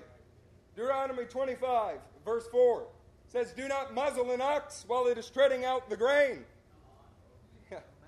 if this is true about a cow, a heifer, as Justin likes to say, in Israel, how much more does the king love to take care of those that work for him? Remember, our context is verse 10 here. The king of Israel gives provisions to Gentile servants who are working for him like an oxen. They're accomplishing his will. He will provide for you with every physical need if you trust him. Hear me, young men. Hear me, older men. Hear me, ladies. When I say physical need, I mean every physical need. Your Father knows what you need. It is time that we trust Him both for spiritual and physical blessings, that He is able to care for us, that He has the right portion and the right timing. You may not look like you're being taken care of at times. We've all been sick. Many of us have experienced times that feel like persecution. But if you look back on your life, you can see so many times that the King has gifted you with what you needed. Over and over again, you doubted whether or not you were going to get it, but He always gave it to you. It's time that we learn to count on the King of Israel's provision coming in because we're in His employ. When we're working for Him, He gets the paychecks when we need them, I promise. Hey, and the second you don't get it, it means that your time and service is over. Hey, look, the moment that you start complaining about finances, the moment that you start complaining that you're sick or you're hungry or this and that, or that your physical needs are not met, what does that say about your boss? It speaks a message that he's not a good boss. Look, I promise you, our king takes care of you physically whether you see it or not. And we're going to show you that. Look, Psalm 37, verse 25 through 26. Did we hand that out? I was young and now I am old, yet I have never seen the righteous forsaken, or their children begging bread. They are always generous and lend freely. Their children will be blessed. Man, I don't. When I see people on the streets holding signs that say, Please give me money. I'm a Christian. God bless you. I, I'm a child of God. I say that can't be true because of this verse. God's employees are never left to go beg for bread. I listen to people all the time and they're like, man, I don't have what I need. I'm just not doing good financially. And I say, man, I don't know who you're working for because my king always supplies my needs. Even if I don't have it now, I know he will supply my needs in the future. David said, I've never seen the righteous begging for bread. That's because the king of the righteous is a good king. Those that work for the king are never kept lacking. You may be lacking now, but I promise he sees your need and he will bring it. He will always provide in supernatural ways the physical provision that you need. Man, I've seen so many times in my life where I had nothing. And then the very next day, a supernatural offering came in. And I can't tell you, the Lord gave me exactly what I need. And it wasn't just one time, it wasn't just two times. It's been hundreds of times throughout my life because the King takes care of his workers. Church, we serve a God that can blot out the sky with ravens. Yes. The problem is our faith. We just need to wait a little longer doing what He told us to do. Saints, we can't wonder why we don't have what we need when we're not using what He's given us. Lord, get back to the work. Get back to the work. Put your head down to the plow and do your job. And trust that He'll take care of the rest. Listen, when you work for the Lord, when you're His son, when you're His servant, some things are above your pay grade, quite literally. Your job is to do what He told you to do. Your job is to be the foreman in your own house with your children and respond to those that are over you well. How we get the work done and where the timber's coming from is not your responsibility. We serve a God who's better at logistics than you, I promise. Hey, if your boss tells you, hey, I'm bringing lunch for you, get to work, and you sit there on your butt and wait for him to bring lunch, what's he going to do when he shows up? Not going to be very happy, is he? Oftentimes, when you're waiting on provision from the Lord, you get to work. You get to work doing what you know He's called you to do, and before you know it, that provision shows up. You don't sit around and wait for it, you do the very thing He told you to do. Hey, who's got Ephesians 3? Now to him who is able to do immeasurably more than we can ask or imagine, according to his power that is at work within us. To him be glory in the church and in Christ Jesus throughout all generations, forever and ever. Amen. Come on. Man, He's able to do immeasurably more than you can ask or imagine. I want you to think about that. He knows what you're going to ask before you ask it. He knows what, you what you need before you need it. He knows what your imagination is like and what you're thinking that the Lord might possibly do. And He is always able to do more than you can ask or imagine. Look, it's so much easier to work for our own provisions, but it's not very rewarding. You can go out and do anything you want and try to build a great retirement or whatever for yourself, but it's not very rewarding. You ever been tempted to buy something you really want? And you're like, oh, man, I don't know if this is the Lord's will. And Pastor Wade told me to pray about it. And I kind of get the sense that he's not approving, but I, I just want it. It's, it's a good deal. I'm going to get it. That's code for he told me not to do it, and I reinterpreted his pray about it. Exactly. It's exactly what we're saying. And then after you get what you want, you get that feeling of, man, I should have waited on the Lord. Went off and did it on my own, and, and it doesn't feel right. Something doesn't feel right. I'm happy with this new thing that I got, but I took it out of my own strength and out of timing. I'm going to tell you that is the worst feeling that you can have. But you want to know about the best feeling? Come on. When you're waiting on the Lord for something, and He knows what you need, and you're asking Him to provide something, and you set an expectation, you say, Lord, I just want a job where I can pay my bills. Uh-huh. Lord, I just want a job that'll provide for ministry. And then he gives you a job that will not only provide for your bills, but for someone else's bills. Come on. Then he gives you a job that will not only provide for your ministry, but someone else's ministry. Man, he can do more than you can ask or imagine. You just have to trust him. He often lets us work on he, he often lets us work while our character is being formed, and then he gives more than we even asked for. Sometimes that process of waiting is character. No, not sometimes. All the time. All the time. That process of waiting is character being formed in you. Because God wants to bless you more than you can ask. And that character will catch up to the blessing that He gives you. That character is being formed so you can receive what He is going to give you and you can handle it well. Yeah. Character is being formed. The gifts of character and kingly provision. That's all that we want, right? Yeah. Character is a gift, and that character is being formed while you're waiting for provision. Look, I honestly, I pity the people that can get provision with their own strength. I really do. I pity the people that can get provision with their own strength because they do not know the blessing that comes from God. And I want to tell you tonight that blessing is better than anything you can go do for yourself. That blessing is better than anything that you can go earn. That blessing comes from God. And when you get that blessing, you know that you know that you know that He is looking out for you and your needs. Amen. You know when you get that blessing, when He does something more than you can ask or imagine, when you actually wait on God and then He provides for you, that's when you know that God actually cares about you and you know that He's watching over you. That is the best feeling that I don't even know. Unless you've experienced it, there's no way of describing it. I've looked back on my life and I've seen times where I really needed something and then God gave me better. Lord, I want a wife. He gives me the most amazing wife. Amen. Lord, I want to have children. He gives me the best children. Lord, I want to have a ministry calling, and then He gives me something better than I ever thought that I wanted. Man, I want to tell you if you do not know the blessing of God, you need to. You need to start trusting Him more because He will do things in your life that will show you that He is a good boss. There is a love hate relationship in this process.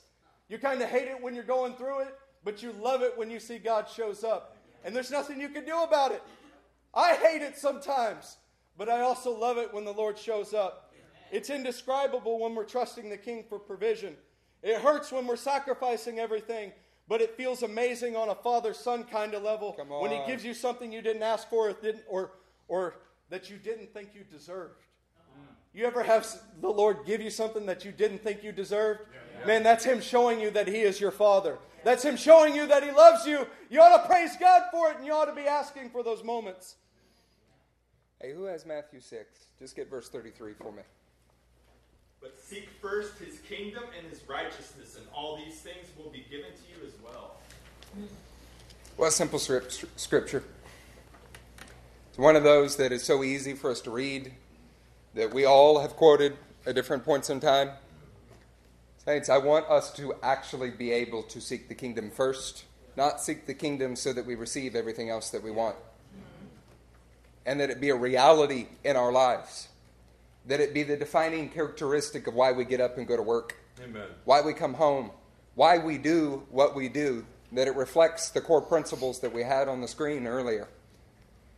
But I can tell you, out of my own personal life and personal experience, I didn't do a damn thing to create it, but I didn't take a wife before the Lord gave me one, and I've been blessed in it. Come on. He gave me the children that I had when He spoke to me to have them, and I've been blessed in it. The team that I have is not men that I decided I needed a team member and I'm going to make something happen. He gave me what I needed, and we responded in the right timing, and it has been blessed. I have men and women around me that are solely because my father gave me good gifts. I didn't make it for myself. That doesn't make me special. I just simply waited and obeyed when he spoke. Hey, there are some of you, a very, very small minority, that are scared to death to take a blessing that God is trying to give you. The vast majority of you want praise, want prestige, you want honor. And you would never say that it's for your glory instead of the Lord's. And yet, even your ministry is dripping with your own pride and selfish arrogance, and everybody around you can see it except you. Listen, when you want something before it's time, I promise you, God will show, shove it back down your throat that you get a taste for quail. That's a good word. There is serious benefit in actually letting your father provide for you and responding the moment he tells you actually to do something. Yeah. But not trying to grab hold of everything that you've ever wanted. Listen, it's easy examples. The low hanging fruit here is a truck that you wanted. The single person that you can see that wants to be married. I'm talking to you married folks with three children who are trying to learn to operate in ministry. You want a title? You would never say you want a title, but you do want to be treated a little differently than you are right now. That desire inside of your heart, I promise you, it didn't come from Christ. And yet, we all kind of just, because we use the right verbiage, we say we're seeking first the kingdom of God. Listen to me. You want it to go well with you? Honor your father and mother. Honor your foreman. Honor those that have gone before you. And remember how we honor them. It's not just in verbiage, it's by replicating the kind of courage and humility that they have walked in. And I promise it will go well with you. But that's a word that is for us that is worth meditating on for a little while.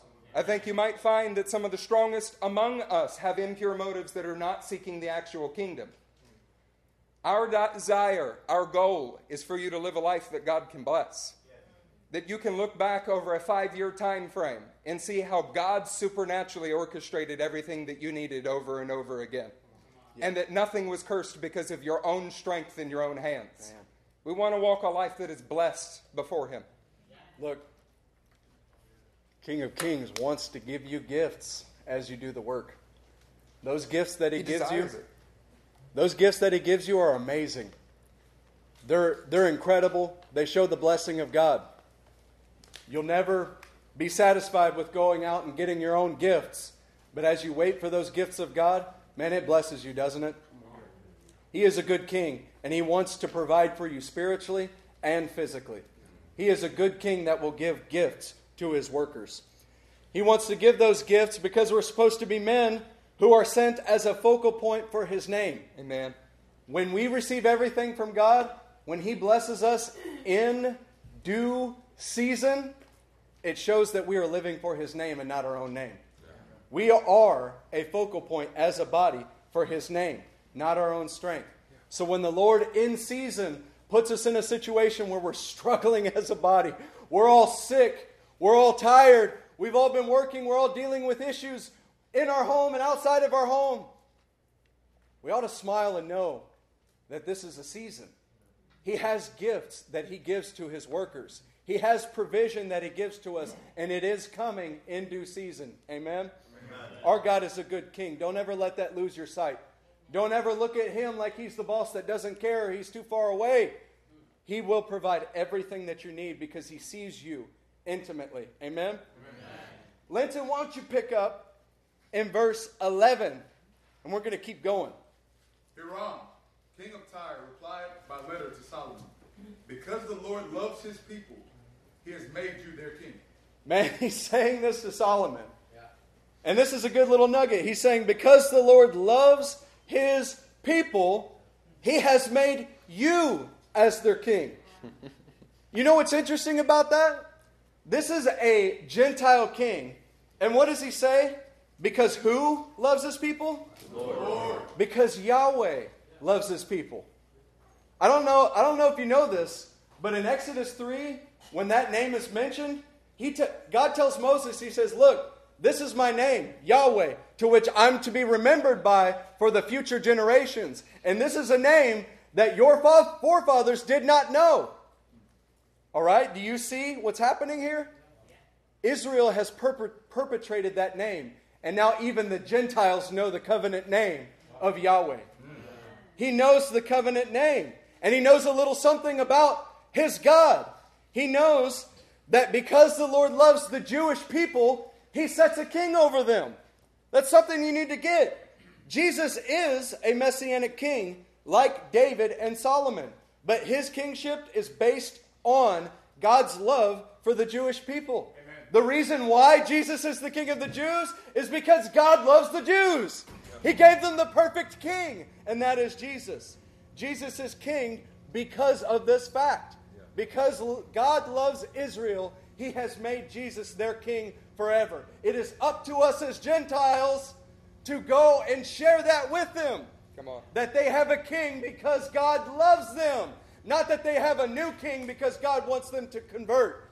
They have a king who is of their same family because he loves them. Now let's pick up in verse 12. And Hiram added, Praise be to the Lord, the God of Israel, who made heaven and earth.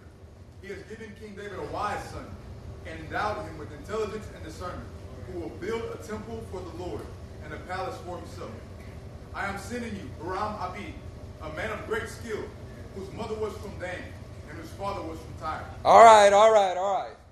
So we told you that the king of Israel is going to provide for you. He's going to provide for you spiritually. He's going to fi- provide for you physically. And that he's also calling for a man, saying, Send me one. Saints, we ain't getting away from be skilled. Listen, no matter where we go in this chapter, you're going to have to be skilled at what you do. Yeah. It's not all right to have our tools and not know how to use them. To have a family banner that must be cultivated. More than just skilled, he became very skilled. Yeah. Or if you're remembering a few weeks back, maybe even very capable. Yeah. He was the kind of guy who had progressed in his station and was fit to work on the house of God. We want you to be fit to work on the house of God and ex- able to execute the King of Kings' designs, his plans, his path, his job site. Keep reading. He is trained to work in gold and silver, bronze and iron, stone and wood, and with purple and blue and crimson yarn fine linen. He is experienced in all kinds of engraving and can execute any design given to him. Come on. What? He will work with your craftsmen and with those of my Lord, David your father. Man, he's got great skill. He executes the design given to him. Who's giving him the design? Israeli foreman. He executes the, the, the design that's given to him by the Israelis, by the Jews, and he does not reinvent it. He doesn't feel the need to go, hey, look, you know, that plan doesn't really fit in my theology. I'm going to have to reinvent it. Or, hey, you know what? That plan is not working because we're the church and we have now replaced them. So we're going to have to reinvent it. He works with the design already given to him by the Israeli foreman. Man, that's good, isn't it? We have to be skilled men. Yes. And I'm preaching to you from my heart. We have to be skilled men who are willing to go and work with Israeli craftsmen. Be willing to work with Israeli designs. To be able to fall in line step by step and say, I want to work together with you on this project. Hey, did you notice? It was Israelis, but it's not just Israelis. It's Solomon's men and the workers of David your father. Uh, How it said it specifically was the craftsmen of those of my Lord, David your father. David's dead, but the king of Tyre recognizes something about these men has not gone away. My Lord David. That's a little hint. He understands a little more. He understands more than you think. And he says, David's men. Saints, we have Gentiles that are working alongside Jews, both with a first and second coming to usher in the kingdom of God here. You want to learn a little bit more about the skilled craftsman? Yeah. It's a question. I mean, it's Yeah. 916. Help me. I can't say it. Okay, so in the top, reading right to left, it says, Lechoram Avi, of Huram my fathers. Let's take our We're going slide. to the next slide. We pulled this name up in several dictionaries, and it means exalted brother. Hiram means exalted brother, and Easton's Bible Dictionary says it's master workman. The last part of his name, Avi, means my father. Exalted brother, master workman of my father. That's pretty interesting, isn't it? He's an exalted brother from my father, a master of the work. Look, when we are sent to the Jewish king to build his temple, we must be skilled and work with the Israeli craftsmen he already employs. When we do that, we become an exalted brother from their father and a master of the work. Come on, that's You good. want to be an exalted brother? Yeah. You've got to work with the designs, baby. By the way, what the rest of the Bible dictionaries mention about this man was that he was a- an orphan. I want you to get that. He was an orphan. His daddy died.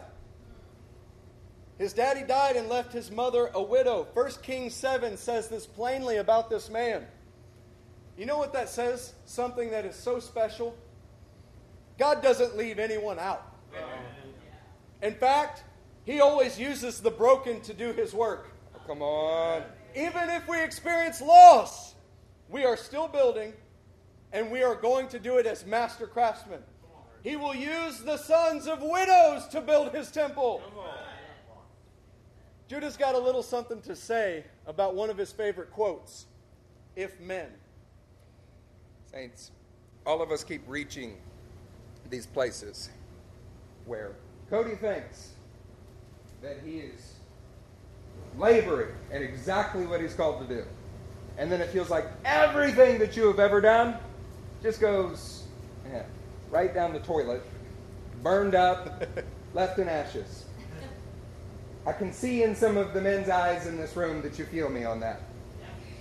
Mothers, those moments when you feel like you just cannot go any further, you've tried so hard to make progress with your children. And then you see the exact same behavior repeated yet again. Uh, How about we just go ahead and accept that we are the broken orphans that Justin is talking about?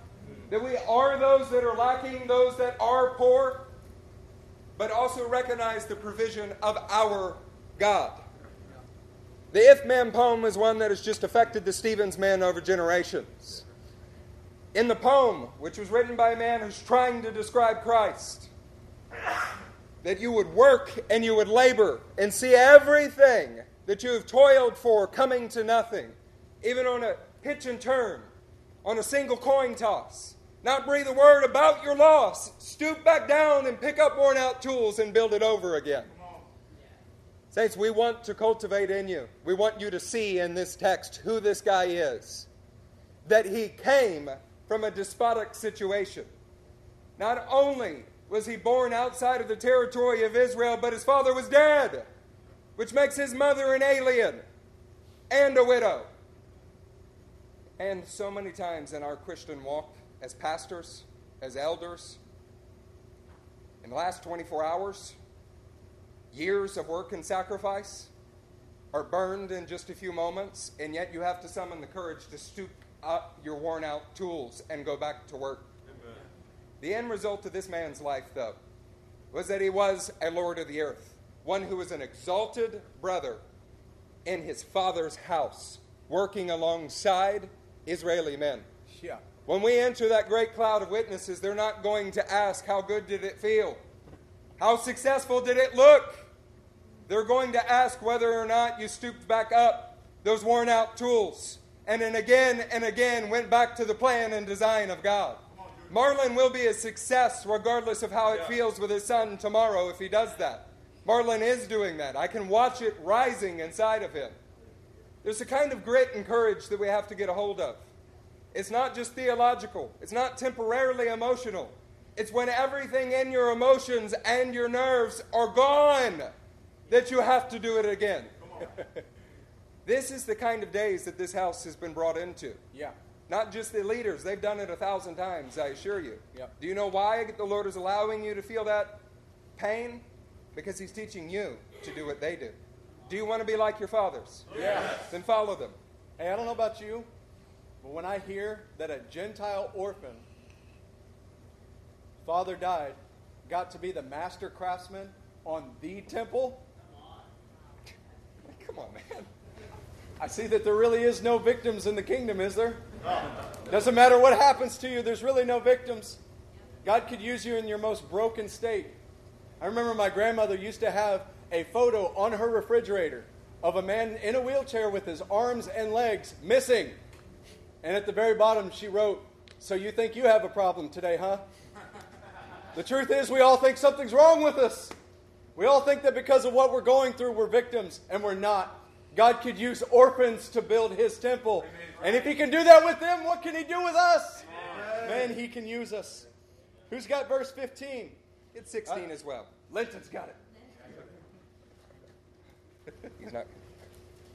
Now let my Lord send his servants the wheat and barley and the olive oil and wine he promised. And we will cut all the logs from Lebanon that you need and will float them in rafts by sea down to Joppa. Hey, he's like, send us that wine you were talking about. Send us that beer and we're going to get to work. You can take them up to Jerusalem. That is a good word. Saints, Joppa sounds like just a name that means nothing to us. And the reality is we need to get our minds into the biblical culture. Amen. Joppa is where Jonah left to flee from God. When he was sent on a mission to go preach to Gentiles. However, the Lord brought him back around and he still preached to the Gentiles. God's shadow and types will never be messed with, no matter how hard you try. Either he will reroute you or you'll find someone else. Joppa is also where Peter was in Acts 9 when he had a vision of a sheet coming down. Yes. And then he goes and begins to preach to the Gentiles. I want to let you in on a little secret. In the book of Ezra and the third chapter, recorded by Ezra, Joppa is where Zerubbabel goes to get timber from the Gentiles for the second temple. There's imagery here that is meant to cue you in all the way through the New Testament law that this is associated with Gentiles coming to faith. That something is happening here. There's a transmission.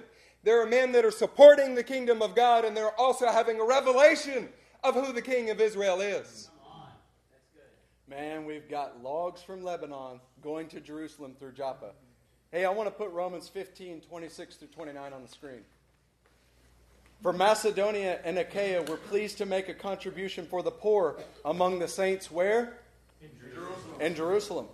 They were pleased to do it, and indeed they owe it to him. By the way, this is Paul speaking. Paul often got gifts from the Gentile churches and brought it to Jerusalem. You want to know where Paul's main port was? Joppa. Says they were pleased to do it, and indeed they owe it to them.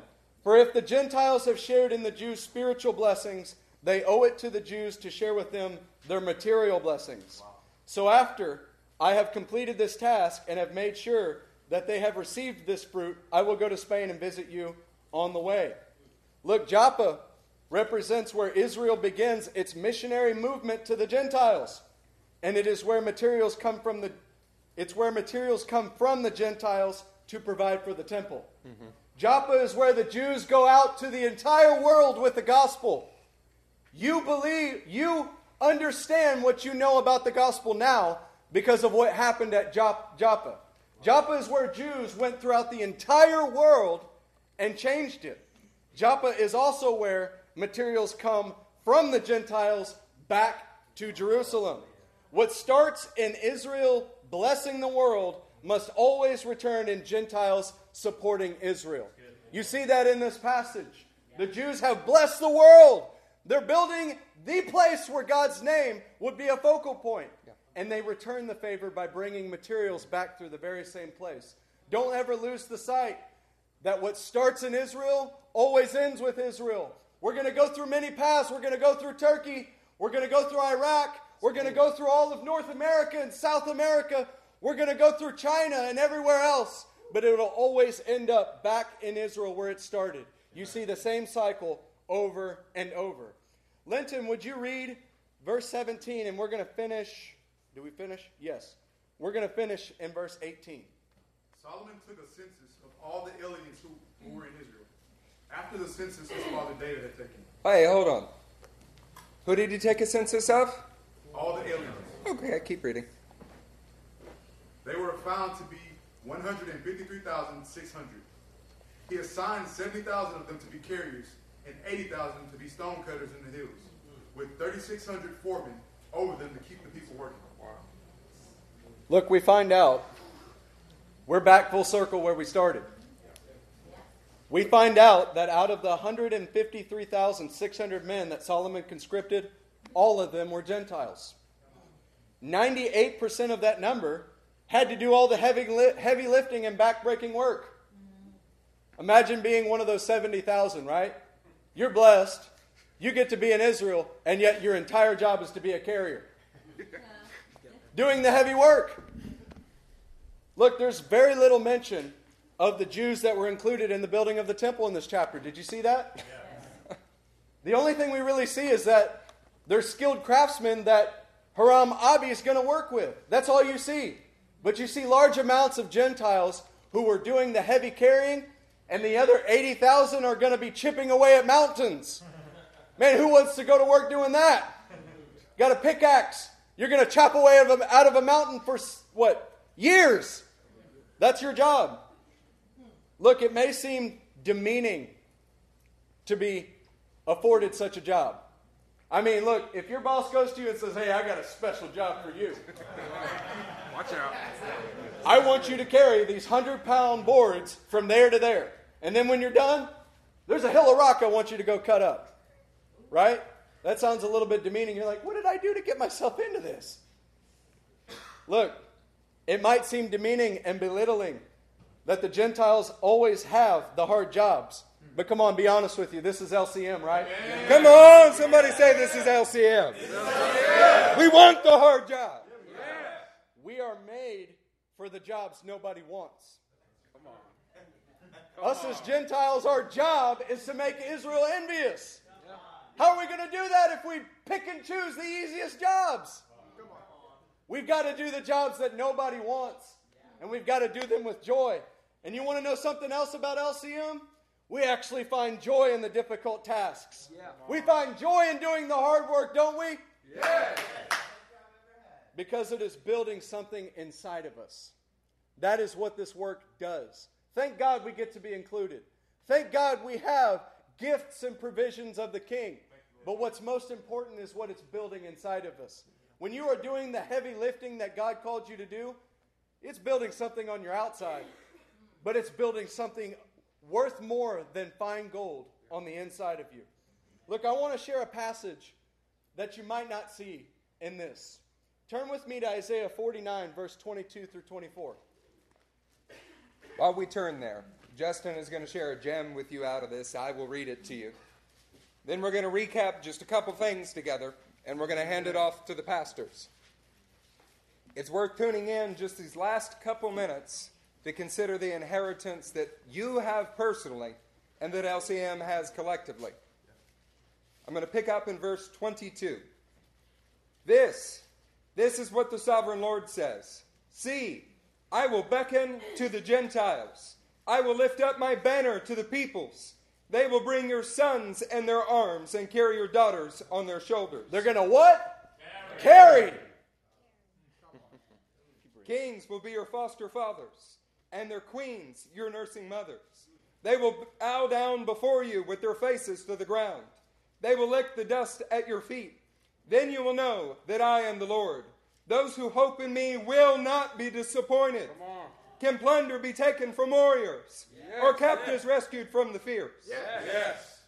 Look, these Gentiles were conscripted to carry and do the hard work. While they carry and do the hard work, God builds something inside of them. But you want to know God's ultimate intention? Yes, they're carriers of the load. We are carriers of the load. We are carriers of the weight. We're also carriers of His name. And the more and more that we get used to carrying that weight and get used to carrying that name, we're being refined for what the Gentiles will ultimately do. We're going to carry the sons of Israel back to Jerusalem. The Gentiles are going to carry them on their shoulders because we've learned to carry the weight. That is what God is refining this house for, is what we will be doing in the future. Don't complain about the weight that you have to carry. It's good for you. Because what it's building in you now, God is going to use that for his ultimate plan in the future. And not just you, your children, your children's children's. They're going to see you carry the weight, and they're going to learn how to, how to carry it by watching you. And ultimately, they will be the ones carrying the sons of Israel right back to Jerusalem at the final temple. It's an astounding revelation that part of the inheritance that you have, that you participate in with Israel and with their king, is that our hard labor, the 70 carriers, the things that feels like you're just moving stone after stone and that's all that you do, are producing for you an inheritance that is fulfilling God's plan on earth and specifically the things that have been spoken about this body that will come out of it. That an arm is going to be raised up, the gems that are coming out of the earth and the way that it is affecting the world around. You participate in. Yes. That is a part of your high call.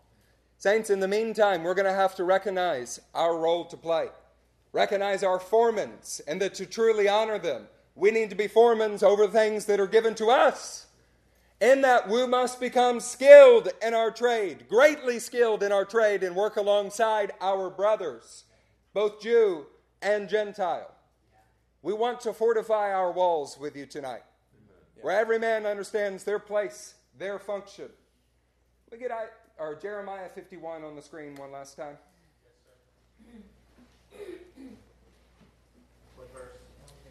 Jeremiah 51. Yeah. 12. 12.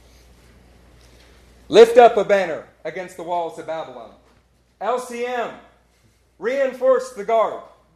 LCM, Amen. station the watchman. LCM, my favorite part. Prepare the ambush. Amen. Listen to me. We may be dealing with a little bit of rubble, but I assure you, we are not staying on the uh, defensive. We are building something that is setting a trap for the enemy. Amen. Hone in your minds. Hone in your household, starting between you and your wife. Do not allow that your daily disciplines, like Abigail traits and family function, to slip between your fingers. Do not allow your relationship with your brothers to be separated. Do not allow your relationship with your foremans to be separated. Come on. And let's begin to set an ambush that our God has already pre planned, already anointed us for, already promised that His purpose will succeed. Be unleashed upon the enemy. Amen? Amen. You guys enriched by this? Yes. I was tremendously. Thank you, guys. Let's put up. Uh, you guys stay, stay up here. Let's put up from Second Chronicles chapter two, verse fourteen. There was something. Uh, actually, we'll start in thirteen.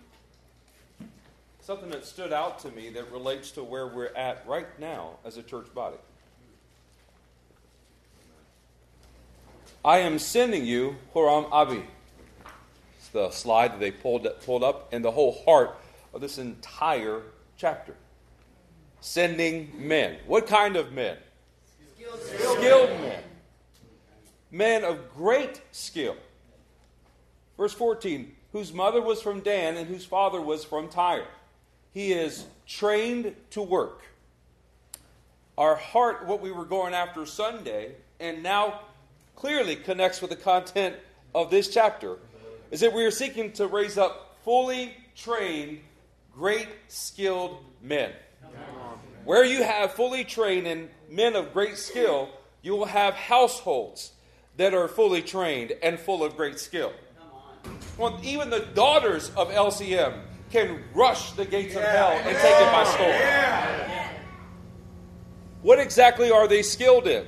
Some practical aspects that I saw as these men were teaching. It first begins with the item of gold. What does gold stand for? Divinity. Divinity. Greatly skilled in knowing how to walk and live in the divine nature that God has given you. What's the next item? Silver. What does it stand for? We are training you to how to become greatly skilled in the redemption that God has given you and continues to give you on a daily basis, and that you can therefore offer for other people. What's the third item? Bronze. Bronze. This is probably one of the most important ones to know how to handle rightly. Bronze stands for what? Judgment. Judgment. We are training men and households in this room to be greatly skilled in knowing how to rightly handle God's judgment on a daily basis, judging the thoughts and attitudes of our own hearts, thereby allowing us to judge the thoughts and attitudes of other people's hearts. Come on. Lastly, I want to point out iron. As I looked at iron, I began to think of many scriptures. Rule them as with an iron scepter. You have the iron legs of the statue in Daniel. But what I see is that it is an immovable standard. In fact, the, the Psalms, when you read through it, you find that God was working iron into Joseph's soul as he was shackled within those chains in prison. That we know from the sufferings that we are baptized in, we therefore have the right for the glory of the immovable standard that is inside of our soul. We are raising up men and, and households to be greatly experienced and trained in having an immovable heavenly standard that acts as a standard for everyone else. Amen. If you continue to go through this list, you see that each one of these items has a function in what they're designed to do. Hermeneutically sound from Genesis to Revelation and how that are practically function in your life. I challenge you, read this, study it, see what these remaining items are, and let's let it be the topic of our conversation. I want to help every person in this room, Pastor Wade, the elders, our church, want to help you become greatly skilled men, and particularly foreign men, with the exception of one person in our congregation. And we're helping him become greatly skilled too. Together, we will build the temple of God here on earth inside of us as it is in heaven. Amen. So that the glory of God can stand upon the Holy of Holies inside of us, inside this church body, and be a beacon for people to come and experience that same foundational transformation that leads to being a fountain to the nations.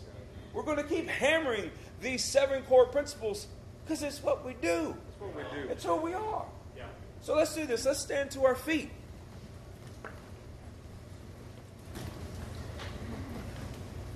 I want to ask that we direct our hearts